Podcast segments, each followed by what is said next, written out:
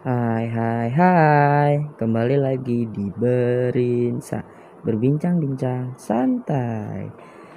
Balik lagi nih sama gue Azani dan Ali. Sebelumnya gue mau ngucapin Happy New Year ya. Gimana nih tahun baru kalian?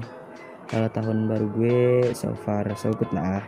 Semoga tahun ini kita banyak tawanya ya Bukan ente-nya Balik lagi di segmen random kali ini narasumber kita bakalan nyeritain keluh kesahnya nih. Kalian tahu gak sih? Dua bola ukurannya nggak terlalu kecil tapi nggak terlalu besar juga. Kalau kebanyakan yang jual di pasaran sih gitu. Tapi bukan bola pingpong. Nah terus terus dia tuh kalau diadu punya tek tek tek tek. Kalau jam zaman dulu kan teng tong teng tong. Ini tuh tek tek tek tek tek tek. Alarm tidur siang ya guys. Ya betul. Namanya the power of lato lato ya guys ya. Kalian di sini tahu gak sih mainan lato lato jadi tuh ini mainan zaman dulu gitu. Dan dia tuh cara mainnya diadu gitu loh. Dari dua bola yang diikat sama satu tali. Terus diseimbangin dulu baru diadu.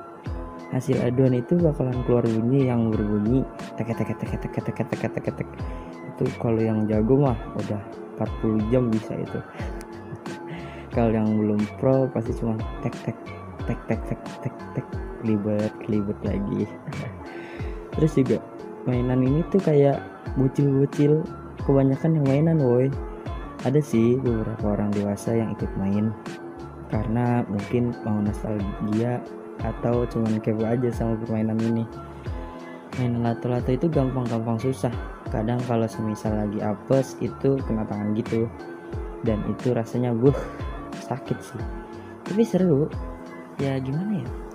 Bahkan ada yang tangannya memar-memar abis main lato-lato. Karena kepentok dua bola itu dampak positif dari mainan lato-lato ini banyak sih sebenarnya.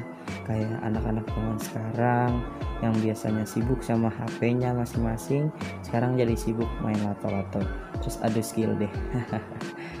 Sisi positifnya tuh anak-anak sekarang udah gak main gadget lagi gitu.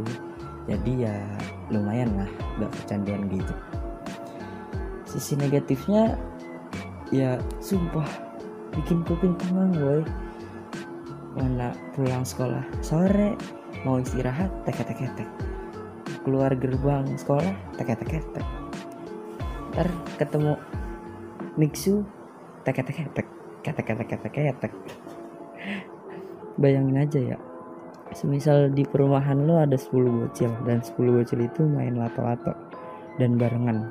Satu orang mainin aja. Bunyinya udah gak ya agak mengganggu banget gitu.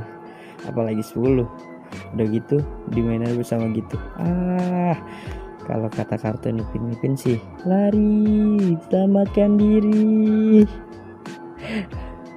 Beneran yang kayak ke mana aja tuh bakalan dihantin sama suara lato-lato itu. Ke warung backsoundnya suara lato-lato. Keluar mau beli makanan lato-lato. Lato-lato lato-lato lato-lato. Bahkan mau berangkat sekolah pun bunyinya bukan ayam berkokok lagi. Jok ayam berkokok udah diambil alih sama bunyi lato-lato. Terus juga gue pas pulang sekolah dan itu gue pulang tuh beneran mepet maghrib gitu kan. Itu ada bocil dibawa sarung mau sholat maghrib di masjid gitu. Tapi yang bikin mencengangkan itu dia jalan mau ke arah masjid bawa lato-lato coy. Kayak gak paham lagi masih inget banget lagi. Itu lato-latonya warna oranye.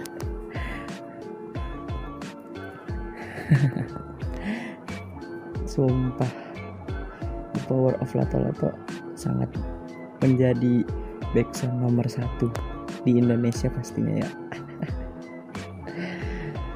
Oke segitu aja cerita yang gue bacain. Jangan lupa buat dengerin Berinsa terus ya Kalau kalian ada cerita horor, romance, atau random lainnya Kalian bisa DM di Instagram kita At OSIS SMK BW2 Sampai bertemu di segmen random selanjutnya. See you.